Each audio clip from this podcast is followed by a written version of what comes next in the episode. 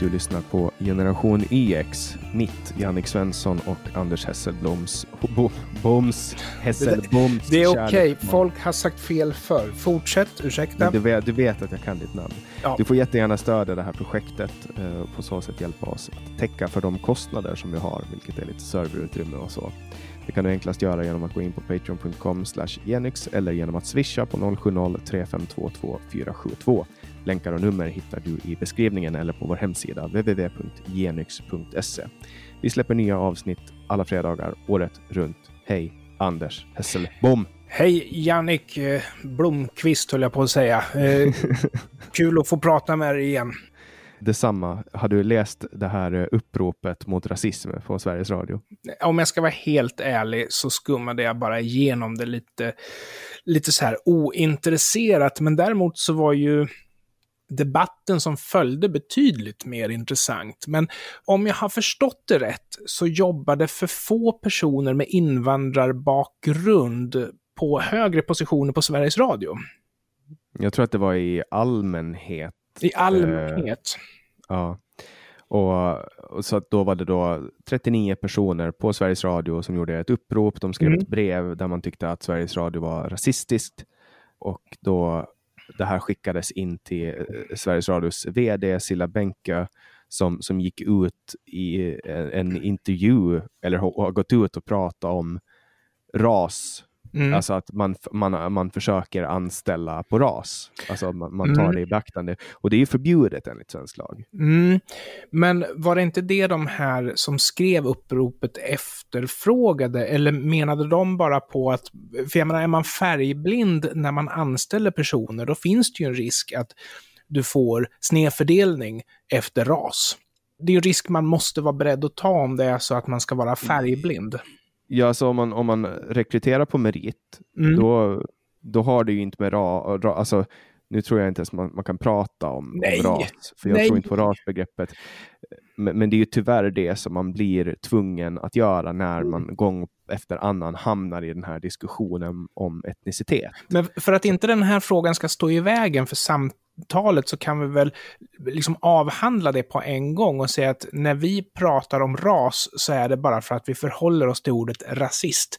Det kan betyda etnisk bakgrund eller hudfärg eller något sånt där. Och jag tror att båda de grejerna kan vara värda att problematisera. Mm, men, jag tror ju inte att det finns raser. Nej, men det gör inte det. I och med att alltså, alla de här klassiska evidensen på att två individer tillhör olika raser, de lyser ju med sin frånvaro när det gäller människor. Du kan ta och sätta dig på ett plan och landa i djupaste Kongo och eh, skaffa barn med någon som bor där. Trots att era familjer har liksom inte träffats sedan alla bodde på Afrika. Så eh, raser finns inte.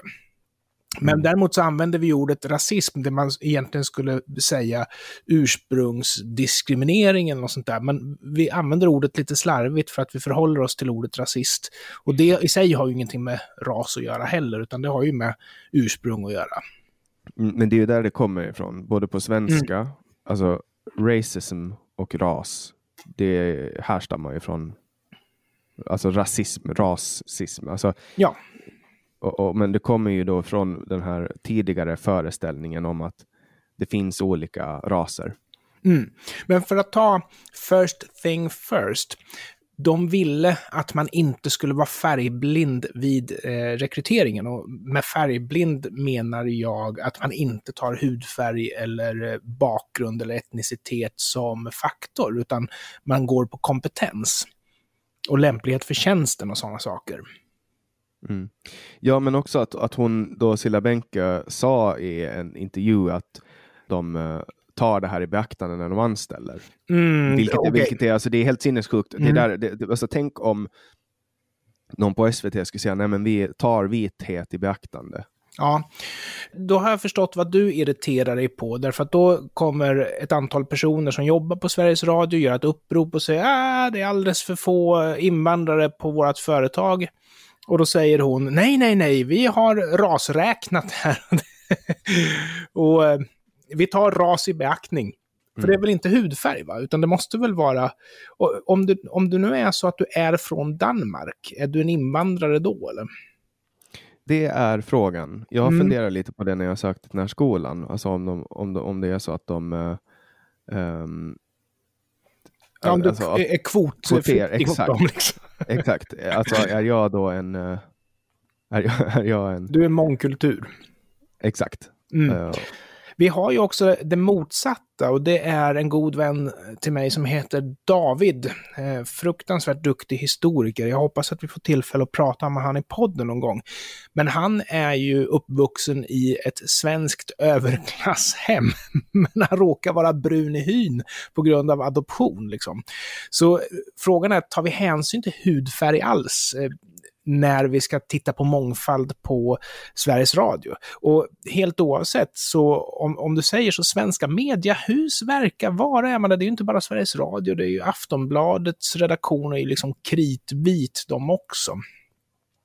Mm. Så det kan vara någonting med att eh, just journalister inte eh, gillar invandrare, men det kan också vara som så här, att jag tror att det är överklassjobb det här med att vara journalist. Att, är det så jag, att tycker, jag tycker bara det är så sjukt att, att det är 2020 och vi har aldrig, jag har aldrig varit med om att man har pratat så mycket om ras som man gör nu. Nej, men det, det där måste få ett slut. Och jag tror speciellt nu, alltså det nya Sverige är ju mångkulturellt och då menar jag inte mångkulturellt som att det är mycket kultur, utan då menar jag att eh, folk har olika etnisk bakgrund. Det är det. Alltså, mångkultur är ju nästa riktigt dåliga ord.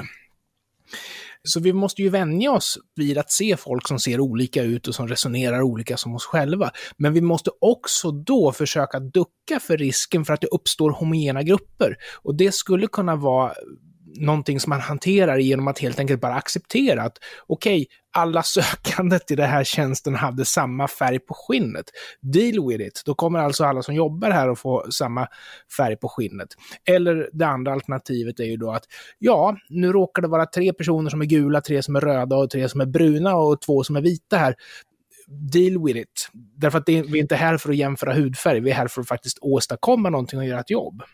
Mm. Och då är det ju liksom frågan, då, då är det ju frihet. Alltså Mm. för att eh, jag, jag tror ju inte att, att det finns någonting inneboende i journalistik som gör att människor från utlandet blir mindre intresserade av det. Men sen Nej. får man ju komma ihåg att för, alltså, det, det är ju jättestor skillnad på första generationens invandrare och andra generationens invandrare. Om de Och- inte bor i orten, för då är skillnaden mindre. Ja, för, men då tänker jag så här, för att jobba med, med nyhetsrapportering, då behöver man ju man behöver ju en höjdare på språk. Liksom. Ja.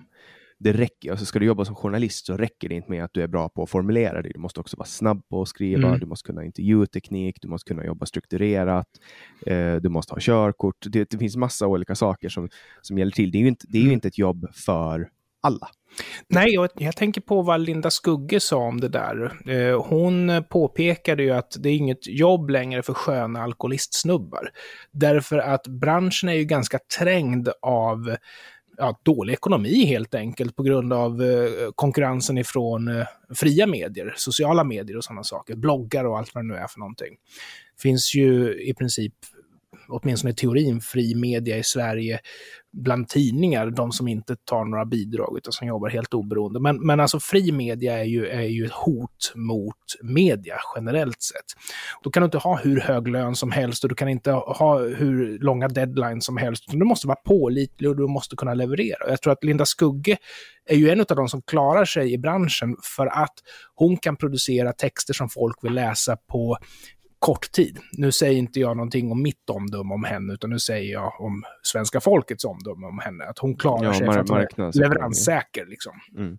Nej, men det är skitsvårt att leva som journalist. Jag har ju i huvudsak försörjt mig som journalist de senaste åtta åren, men jag har ju Mm. behövt göra saker som går utanför den klassiska journalistrollen, alltså typ Facebook, annonsering, ehm, webbdesign. Man får liksom bredda sin portfölj och bli en multijournalist. Man får Mm. fotografera, filma, bygga hemsidor, hela, hela eh, grejen. Att, och det är liksom inte, då, då söker man, får man, får man 100 personer som söker ett jobb, då tar man ju den som har bäst meriter. Det är ju en bisarr tanke att Ja. vi skulle börja gå in och kolla på, ja men har vi tillräckligt många eh, från Mellanöstern? Har vi tillräckligt många från Asien? Har vi tillräckligt många? Alltså, Ja, nej, jag kommer att komma till varför det där är en dålig idé och jag skulle först bara vilja kommentera. Alltså det, får jag bara säga, ja, det, självklart. det är en dålig idé för att det är fucking olagligt. Man får inte rekrytera på, på, på uh, etnisk bakgrund. Det, det, är inte, det är inte okej. Okay. Det är olagligt att göra så. Det är rasdiskriminering, eller det är diskriminering. Ja, det är ju diskriminering åt två håll. Eh, åt det ena hållet är det ju, för jag förmodar att det är vita människor som är oönskade. Och då blir det ju så att säga diskriminering mot vita människor. Och sen så åt det andra hållet, om det nu är så att man gör ett antagande att, person, att personer som är bruna inte kan ta sig in på egna meriter. Visst, då har man en rasistisk struktur, men man gör ju å andra sidan också lika gärna ett antagande om att ja, men ni klarar inte riktigt det här utan våran hjälp. Exakt, det men, blir ju för låga förväntningarnas rasism. Ja. Och det är flera former av rasism. Men eh, innan vi släpper det här med dålig ekonomi, så du vet ju om att Sveriges Television är ju ett väldigt stort bolag. Ja, jag har hört att de har, hur många miljarder de får per år? Ja, om det kan vara fyra eller fem eller sex där någonstans. Då, och det är ju den, helt klart den största delen av public service är ju, är ju Sveriges Television. Och, och public service uppgår väl idag till en över 8 miljarder och anslagen har väl beslutats om att höja, så det kommer att vara totalt 9 antar jag snart. Men jobbar du på Sveriges Television som content producer så ska man ju komma ihåg att du har ju väldigt låg status. Man brukar ju säga att content is king, men inte på Sveriges Television. Och är det så att du vill ha ett reportage och du presenterar det här, då kommer ju de kunna sätta ett pris på att ja, men du får göra det här, det, du får så här mycket för det. Nej, men jag, det kommer att kosta mig mer, jag behöver ha mer pengar. Nej, men tyvärr, det är många andra som vill in, liksom, så då, då står vi över. Istället för att producera sina egna program så köper de alltså in billiga konsulter som gör det åt dem medan de själva sitter och, ja, på sina kontor egentligen. Och jag tror att en av anledningarna till att det är så dåligt betalt att vara journalist, det är ju att det är journalistens chef som egentligen är den som har den reella makten i, i, i Sverige, inte journalisten själv. Ja, och för att det går jävligt dåligt i media. Folk köper inte annonser på samma sätt som man gjorde förut. Nej, men SVT är inte beroende av det. SVT bryr sig inte om annonser. Nej, nej, nej men alltså i, i allmänhet. De mm. utnyttjar ju det faktum att det är svårt att ja, ja. Uh, få jobb som journalist i övrigt. På de kan ju vara marknadsmässiga, precis som ett statligt företag som anställer kompetens som är väldigt dyr på den privata marknaden, måste ju tyvärr betala väldigt mycket för att själva få den kompentensen. Och då när det ja, gäller journalister... Advokat, advokater är ett jättebra ja. exempel på det. Tingsrätten betalar ju supermycket för advokater ja. eftersom uh, de, de kan ju inte betala mindre när, när Nej, därför jag jobbar de hos någon annan istället. Men när det gäller journalister så är det ju tvärtom. Att det finns ju de journalister som är beredda att eh, jobba för lite pengar och eh, då behöver inte SVT betala så mycket heller. Men det gör ju att det blir lite konstigt att det är ett överklassyrke i så fall. För det finns ju statistik på var journalister bor och de bor ju i fina områden. De bor inte i Rinkeby liksom. Så hur kommer det sig att det är ett överklassjobb om det inte betalar sig?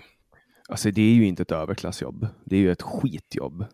Alltså, de flesta som är journalister, de röstar på ja, Miljöpartiet. Och de flesta som är journalister, de bor i fina områden. Alltså, att rösta på Miljöpartiet är väl en överklassmarkör. Att bo i ett fint område är väl en annan överklassmarkör. Du har nästan inga journalister i, i Rosengård igen. Liksom. Mm. Så är inte det ett överklassyrke, så säg. Alltså jag vet inte, så här, jag tänker vi kan väl läsa upp några namn av dem. Så här, efter det här uppropet, de är 39 medarbetare på Sveriges Radio eh, mm. som gjorde ett upprop mot rasism, då, där man ville att man skulle anställa eh, mera på ras. Och då hade de då fått lite hjälp, lite draghjälp av, av några programledare. Vi kan väl mm. kolla lite på namnen. Cecilia Udén, ja, Jesper Lindau, Gunnar Bolin, Agneta Fyrvik. ja. det, är ju lite spännande. Ja. Alltså det, är, det låter men, ju eh, lite... Men då har vi anledning att säga att Sveriges Radio är ett rasistiskt företag. För det första så har du de här uppropen som säger att folk med utländsk bakgrund inte kommer in. Och är det ett sammanhang där folk med utländsk bakgrund har svårt att komma in så brukar det bero på någon slags strukturell rasism som ligger och gror där. Och sen så har du det andra beviset för att Sveriges Radio är ett rasistiskt bolag och det är när vdn svarar nej men vi raskategoriserar här och vi prioriterar hudfärg när vi ska anställa. Liksom. Då har du ju på något sätt, en vänstermänniska kommer ju bara betrakta det första som ett bevis för rasism och en högermänniska kommer bara betrakta det andra som bevis för rasism. Men jag tror att jag som är den, den förnuftiga mitten tillhör jag. Jag kan ju tycka att båda är aningen rasistiskt då kanske. Mm. Det de skriver i det här uppropet är Sveriges Radio speglar inte hela Sverige, varken bland anställda eller i innehållet. Det finns försvinnande få svarta anställda på företaget och även andra grupper med stora diasporor. Mm. Diaspora, vad är det? Vet inte. Eh, det måste vi kolla upp. Eh, jag hoppas ja. att vi har lyssnare som kan hjälpa oss. Jag ser inte texten. Jag, jag googlar diaspora. Men alltså diaspora syftade på... ursprungligen på medborgare i de grekiska stadsdelarna Jaha. som valt att bosätta sig i stats... Va? Stadsstaternas koloni... kolonier. Okej, okay, jag börjar från början. Diaspora syftade ursprungligen på medborgare i de grekiska stadsstaterna som valt att bosätta sig i stads staternas kolonier. De grekiska stadsstaterna hade omfattande kolonier i bland annat södra Italien och längs Svarta havets kust. Eh, Okay. Men vad, jag... vad, spelar det för roll i det här sammanhanget då? Grupper med, eh, jag vet inte, men de, de är underrepresenterade. Ja, okej. Okay. Mm. Ja, fine, fine. Men varför ska de spegla hela samhället för? Varför ska alltså, Sveriges Radio... Jag är under intrycket av att en vit person är fullt kapabel att tänka sig in i en situation som en svart person kan bli satt i. Jag menar, det handlar ju bara om att prata med folk och att lyssna på vad de säger. Mm. Alltså det är ju det är 12 sidor långt upprop, men det står också ja. då att att minoriteter slentrianmässigt framställs som offer eller förövare i reportage och nyhetsinslag, att vita redaktioner missbedömer magnituden av olika samhällsfrågor mm. och att mm. nästan alla chefer är vita, som i sin tur anställer vita medarbetare, mm, även mm, om de ibland är underkvalificerade. Jag vet, det är intressant att veta om det finns något bevis för det här. Ja, men då, då skulle jag vilja säga att eh, alltså, där ger jag dem rätt igen. Därför att vi vet ju om att en försvinnande minoritet som jobbar på Sveriges Radio är till exempel Sverigedemokrater eller Moderater. Det är en försvinnande liten andel som sympatiserar med just högern. KD också. Och vi vet ju om att de är faktiskt ganska dåliga på att förstå högerns perspektiv när de gör sina inslag och sina reportage.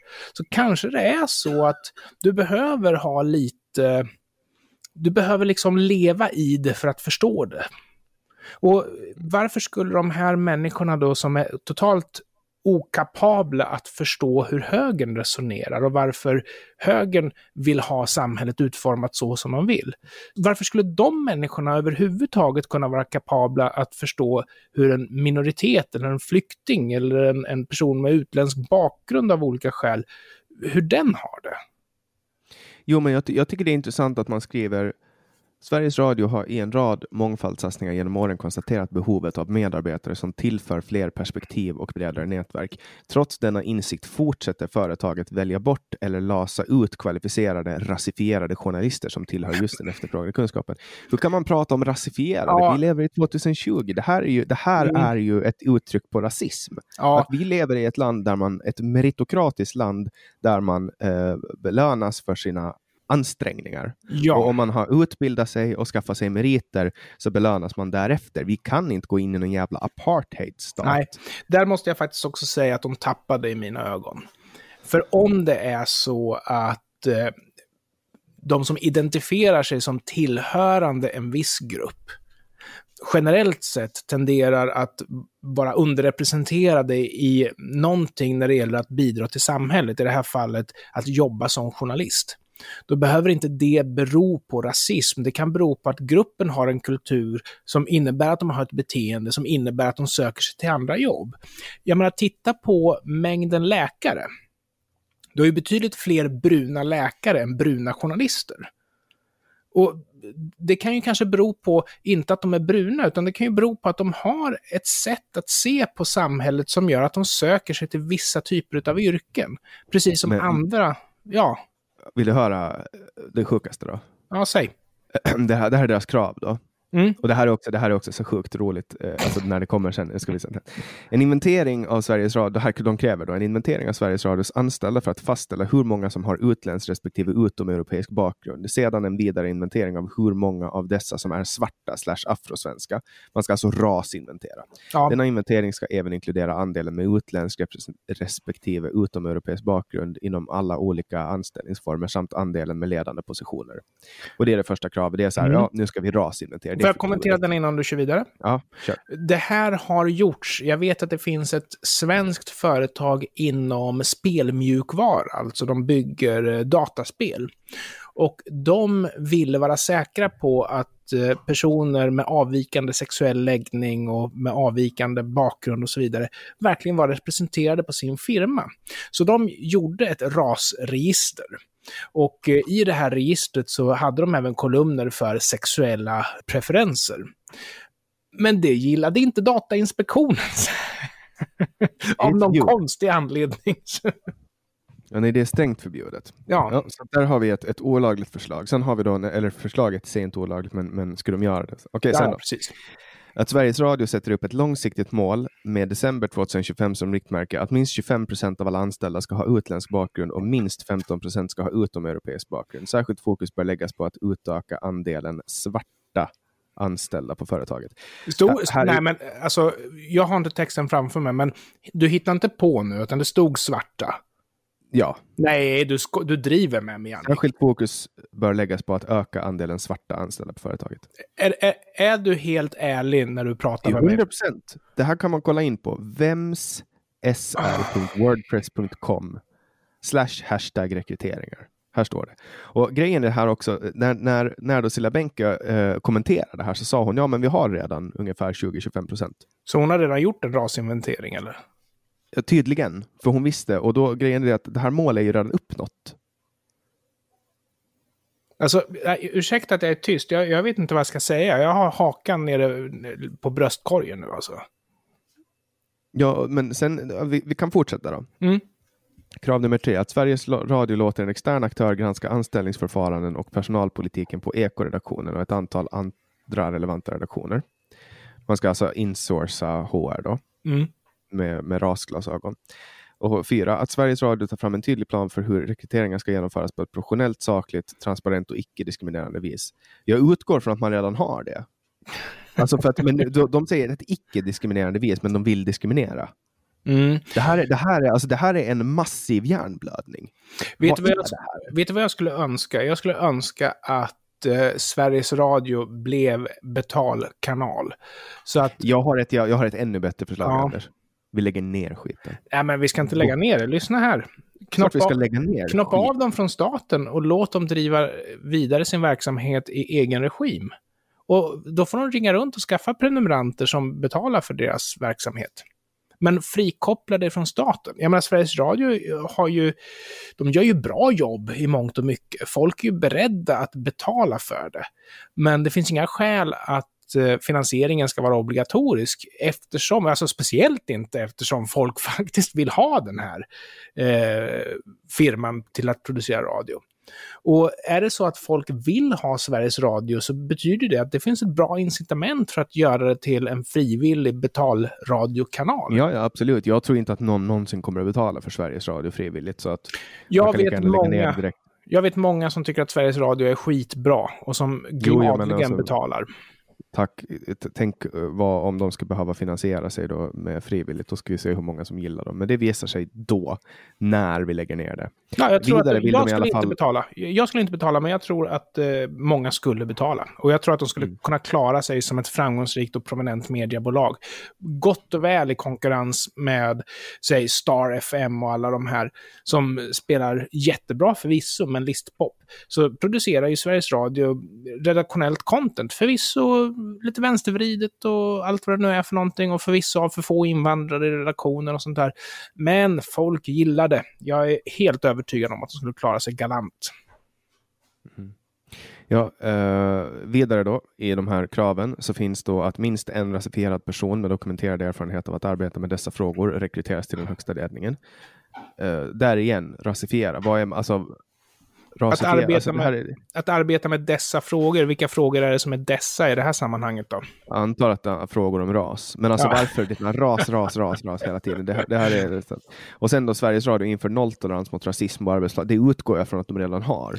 Ja, det, ju, det, det, finns ju inget, det, lagen tillåter ju inget utrymme för lite rasism. Nej. Rasism är rasism. Alltså jag tycker att eh, rasism i viss mån kan vara någonting man kan se mellan fingrarna på. Och vi har ju ett exempel i Sverige på bolaget som monterar de här knapparna man trycker på när man ska gå över vägen. Och nu för tiden är de ju ganska avancerade. Vissa har sensorer och sånt där och bla bla bla. De anställer bara djupt troende personer som vill använda sin arbetstid till att be på.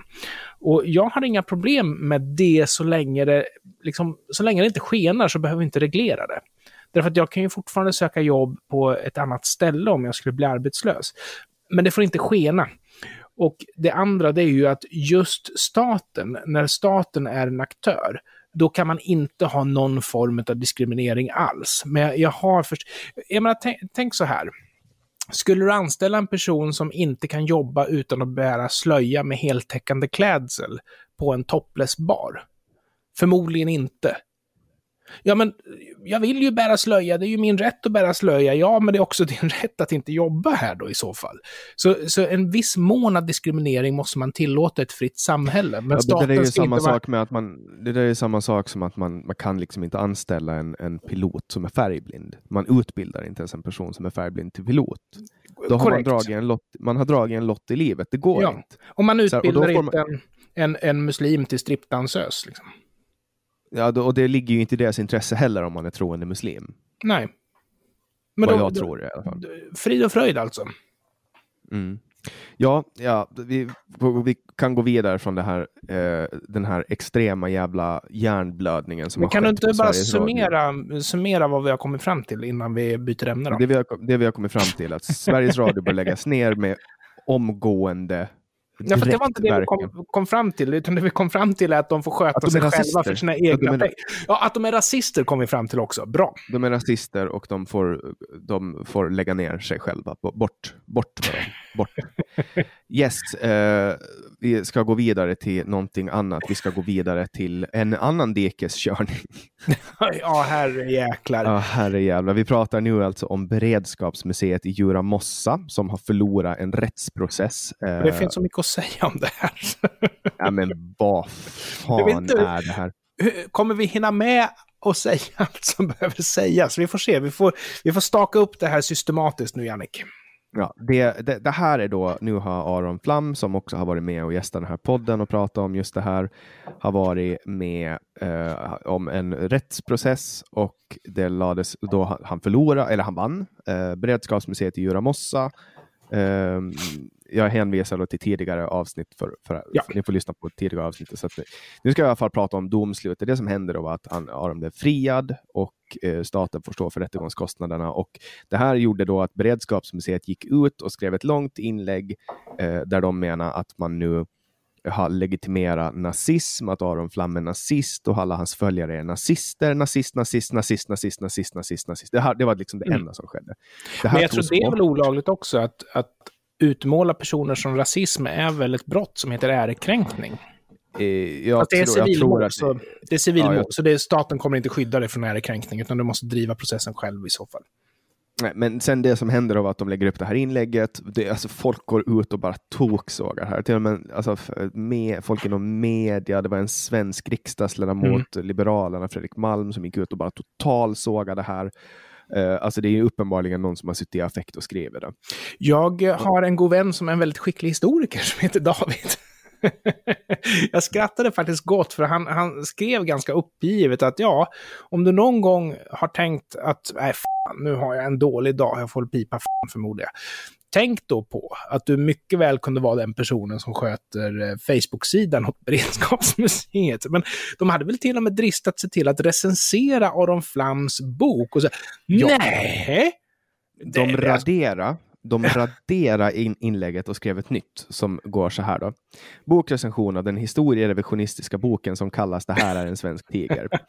eh, och nu tar vi lite utdrag. Oh, Eftersom althögerns nättroll effektivt stoppats från kommentarer på Beredskapsmuseets sida är det lugnt här igen. Vi påpekar nu följande för att understryka att den bok som det varit så mycket ståhej om givetvis har studerats av museets historiker.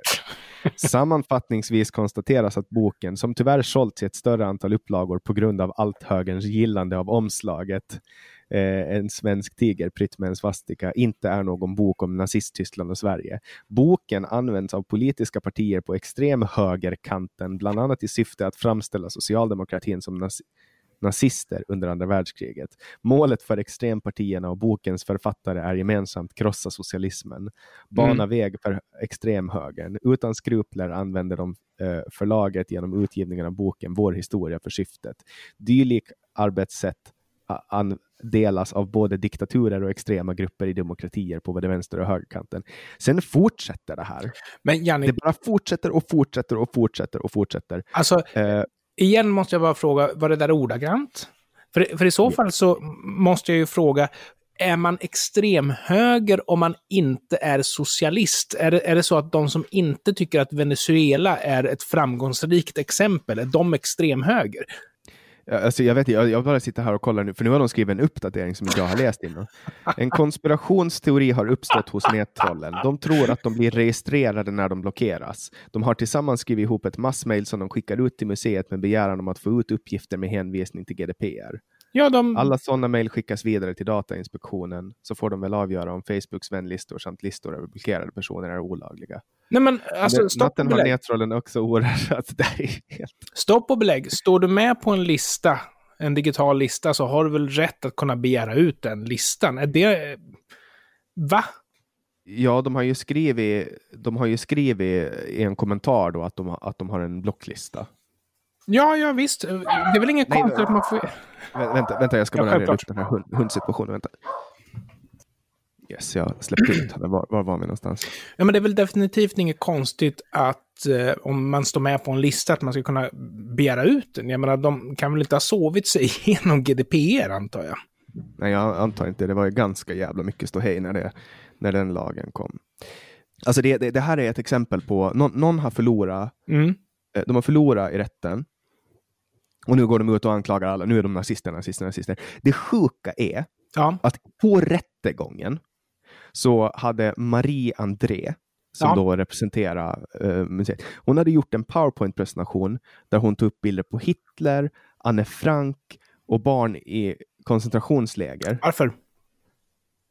För hon försökte mena liksom att det här är skrivet i sympati för det här och då sitter hon och visar det till en man, alltså Aron Flam, vars farmor farfar, mormor och morfar satt i koncentrationsläger som judar och Koll... blev utsatta för, för nazismens jävla terror. Kolla Hur jävla hon... osmakligt.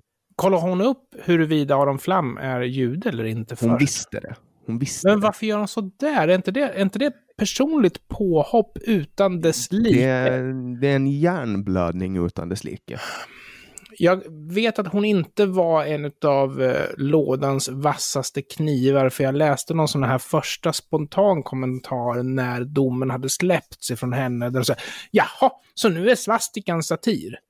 Och då tänkte jag, liksom, media har ju sagt att det var upphovsrättsbrott, en svensk tiger, och att det var tigern som var satir på tigern. Alltså, jaha, så nu är svastikan satir. Ja, tyvärr. Alltså, ja, är det så, ja, det här är, alltså, är det, det så är... att du citerar ett verk för att du skriver om det? Alltså, jag recenserar en tavla. Då får jag 1780 ge den tavlan i, i uh, mitt material. Är det så att jag paroderar ett verk, ja då får jag 1780 ge det verket i mitt material. Om du åberopar parodi eller citat så får du återge andra människors verk. Men det var ju inte ens det han hade gjort. Han hade ju liksom på något sätt producerat ett eget verk som var snarlikt. Det var ju snarare så det var. Och vilket borde göra det ännu mindre liksom värt skattepengarnas Ja, det, det, borde vara, det borde göra att det inte är värt skattepengar att reda ut det. Och jag fick en känsla just det här när de kom och, och skulle bära ut hans böcker, de skulle beslagta eh, upplagan. Att om det är så att du åker fast för fortkörning, polisen stoppar dig för att du har kört 110 på 90-väg och polisen slår ner dig. Kommer inte du tänka att det här handlar om någonting mer än en fortkörning? Om det är så att du har begått ett upphovsrättsbrott misstänkt och polisen kommer och hämtar hela upplagan av, av boken, är det inte så att det på något sätt skapar misstanken om att vänta här nu, det är någonting annat med mig de inte gillar? Ja, det, det, alltså det här är ju det här är ett exempel på um, dels på hur svensk eh, rättsapparatur funkar som den ska, men också har extrema jävla buggar som behöver rättas. Ja. Hur, hur den här människan kan få gå, gå alltså hon här Marie André kan mm. bara få springa runt och, och, och kalla folk för nazister. Jo, och men... alt-right och netroll Ja, men här får jag försvara henne, för i Sverige, jag sa ju fel, jag sa ju att det var olagligt att förtala folk, men i Sverige så får du förtala folk precis hur du vill. Men det gör dig till en potentiell måltavla för ett civilrättsmål. Men jag får ringa runt till alla mina vänner och säga, ja men Jannik Svensson är en idiot. Så, ja, vadå då? Ja, men han bara är det sprid vidare. Så det, det, det, är lagligt, men om, om du skulle vilja opponera dig så har du möjlighet att öppna ett civilrättsmål. Mm. Ja, nej, det här är, men det här är i alla fall eh, det som, som händer just nu och jag hoppas att om det är så att det eventuellt flödar någon form av offentliga pengar till Beredskapsmuseet i Djuramossa, eh, bort med det, bort med ja, skiten. Gud, ja. Aldrig mer de här idioterna eh, bort med dem. Nej, men eh, det är någonting som jag också har eh, liksom starkt uttryckt. Att de är, det är inte personer som vill samhällets väl, utan det här är personer som själva har en politisk agenda och förmodligen vill skydda eh, det partiet som de personligen sympatiserar med. Och jag, jag, vet också att det där är en sån här diskussion som kommer upp ibland i Sverige, att eh, att eh, högern är skyldiga till Sveriges nazistsympatier under kriget, därför att före kriget så var det en eh, socialdemokratisk regering, efter kriget så var det en socialdemokratisk regering, men under kriget så stöttade Moderaterna Socialdemokraterna för att inte få en regeringskris. Vi hade en samlingsregering. Aha, det är alltså Moderaterna som är nazistsympatisörer eftersom de inte vill ha en regeringskris under kriget. Men däremot Socialdemokraterna som hade all makt, de är ju självklart 100% oskyldiga. Och de har ingenting att göra med de strategier. Eh, men det är ju samma sak idag när vi ser på de dåligt prioriterade nedskärningarna i välfärden samtidigt som det satsas pengar på allt möjligt. Att ja, det är oppositionens fel. Nu måste vi, nu måste vi dra in assistansrätten för de här personerna och det är oppositionens fel. Liksom att, att Socialdemokraterna är inte det regeringsdugliga parti de en gång var. Nej, det tycker jag inte. Och jag tycker det är tråkigt också. Det var ju snack om att, att, uh, att man skulle köra ett misstroende mot dem, då, men sen uh, backar ju såklart Vänsterpartiet ur. Ja, nej, jag bara skojar. ja, men det är så här, varje gång så ska de vara tuffa, och, men det går inte att lita på de där jävla mupparna. jag gillar Jonas Sjöstedt. Varför men, eh, gillar du Jonas Sjöstedt? Ja, men han är en extremt skicklig retoriker. Sen företräder han en politik som jag inte sympatiserar med, men jag är inte helt säker på... Alltså han är ju väldigt, väldigt vänster, men jag är inte helt säker på att han själv sympatiserar med Vänsterpartiet. Och jag kommer ihåg eh, Sveriges Televisions intervjuer med Jonas Sjöstedt inför riksdagsvalet år 2018, där han blev konfronterad med att det står i partiprogrammet att de vill kriminalisera ägande. Och i princip så är väl budskapet eller andemeningen i det stycket att ja, men anställda på en fabrik ska ha rätt att ta över fabriken. Typ någonting sånt där. Och han... Ja, då ska ju vi människor i staten, i landet Sverige, ha rätt att göra en statskupp och ta över Sverige också. Eller hur? Ja, men Jonas Sjöstedt... är fan förbjudna. Ja, men Jonas Sjöstedt är inte dummare än han förstår att det här är en gammal rest i partiprogrammet som de har glömt att städa bort. Men de gick ju ändå till val på det. ja, ja, nej, men de, går ju, de vill ju ha utökat statligt ägande också och avskaffa privat eh, egendom. Ja. Nej, så... och, och det, och de, de, men sen står han och bara vad är det som är så hemskt med att vi vill köpa glasögon till barn? Alltså det, det är liksom, ja. det, det, handlar inte om glasögon till barn. Det handlar om att vi vill fucking appropriera människors privata egendom och sätta den i statens inkapabla händer. Ja, nej, så, men, men jag tror att han är smart nog att förstå att han försvarar någonting som egentligen är ganska ogenomtänkt och som gång på gång har fallerat. Men eftersom vi ändå är inne på politik så förmodar jag att, alltså, jag vet inte hur intresserad är du av svensk partiledardebatt? Såg du den eller? Alltså, jag har inte sett den eh, för att jag har eh, helt enkelt bara inte gjort det på okay. grund, det finns en mm. anledning. Mm. Det är, det är för att jag tycker att, att de är så jävla dåliga på att moderera debatter i Sverige. Ha Anders Holmberg som står oh. och, och muppar sig och, och, och, bara liksom, det blir ingenting. Nej, okej, okay. Okay. Och, och, det är så här inövade jävla äh, repliker. Allting ja. som är inövat, det är bara att kolla på Stefan Löfvens jävla hjärnblödningsdikesköring när han, när han börjar prata om du är så eh, oroad över kvinnorna, Jimmy Åkesson, varför vill ni försämra kvinnors eh, ställning på arbetsmarknaden? Alltså du vet, det där som när alla börjar skratta. Ja. Då har han liksom, det enda han kommer ihåg är det han har övat in. Ja. Det, är liksom, det är ingen debatt. Det, det, är konstigt att han fortfarande kör med den taktiken, för han borde ju ha märkt att den inte ger honom några sympatipoäng whatsoever.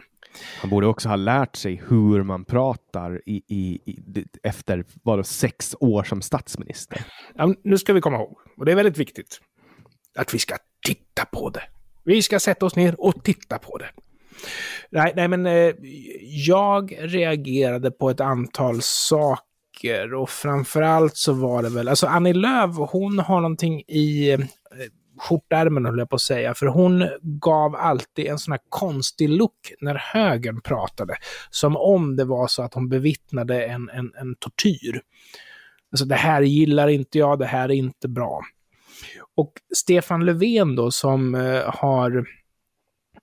Du du vet skillnaden mellan demokrati och teknokrati. En demokrati ska vara baserad på invånarnas åsikter och en teknokrati ska vara baserad på vad forskare påstår. Och eh, man kan Men det är fortfarande, teknokrati är ju fortfarande, det vill aldrig testas. Nej, men teknokrati är ju någonting som man söker sig till inom vänstern, när man säger att ja, men det finns ingenting som bevisar att eh, inlåsta våldtäktsmän inte är ute på gatorna lika mycket och våldtar som, som de som inte är inlåsta och därför ska vi inte låsa in dem eller något sånt där. Och det spelar ju ingen roll, för om folk vill att våldtäktsmän ska vara inlåsta så ska de vara inlåsta. Vad, vad forskare säger spelar ju ingen roll det vad folket säger som är viktigt i en demokrati. Och då har han försökt ta pluspoäng där genom att säga ja, ja, ja, vi har fyllt alla fängelsen. Ja, nu är fängelserna fulla för vi har burat in så... Nej, ni har inte dimensionerat era fängelser. Mm. Hur kan folk inte veta sånt här? Ja. Nej, det är... Jag vet inte. Fan, alltså, nu, nu, är jag så jävla, jag, alltså, nu är jag så jävla slutkörd. Mina synapser eh, vibrerar. Eh, jag har blivit så irriterad av att prata om de här ämnena, så jag tror att vi får korta av det här avsnittet idag på 45 minuter. Ja, men Jannik, det är ingenting som säger att vi måste hålla på i en timme varje gång. Där, därför att vi förhåller oss ju till vad som har hänt under veckan och nej, jag har inga problem med att det blir 45 minuter ibland. Det har inga problem alls. Vi har, flera, vi har flera saker att prata om nästa ja. vecka. Och ja, gud, det ska vi göra nu, nu för det, det, jag behöver göra nu är att finna en betongvägg, dunka mitt huvud i den väggen och sen mm. meditera. Men dessutom så kommer det ju hinna hända andra grejer också under den veckan vi är ifrån varandra. Så eh, det kommer garanterat att finnas saker att prata om. Men eh, jag tycker inte vi ska skämma bort våra lyssnare med att alltid just hålla oss till en timme. Och jag, jag ska faktiskt säga att en av de grejerna som jag inte riktigt gillade med den här podcasten i avsnitt 1 och 2 och kanske till och med 3 var just det här att ja, men vi, vi fokuserade mer på formatet än på kvalitativt content. Men det som har hänt från avsnitt 4 och framåt, det är att nu producerar du och jag en, en podcast jag kan vara stolt över. Nu tycker jag att det här med kärleksbarn är sant helt plötsligt. Mm. Det, ja. Jag hoppas jag inte har sårat dig, men, men jag, jag Nej, känner att, jag, jag, tyckte att vi började svagt och jag tycker att vi gör bra grejer nu. Och bra grejer gör vi för att vi inte är så förblindade på den här timmen, utan vi säger det vi ska ha sagt och sen är det bra. Mm. Ja, och med det sagt då så uh, hoppas jag att ni fortsätter lyssna på den här podden som heter Generation YX med mig, Jannik Svensson och med Anders Hesselbom. Och du får ju som sagt stödja det här projektet om du vill, vilket du kan göra på patreon.com genyx eller genom att swisha 0703522472. Länkar och nummer hittar du i beskrivningen till den här podden eller på vår hemsida www.genyx.se. Du får också gärna gå med i vår Facebookgrupp Generation YX-gruppen.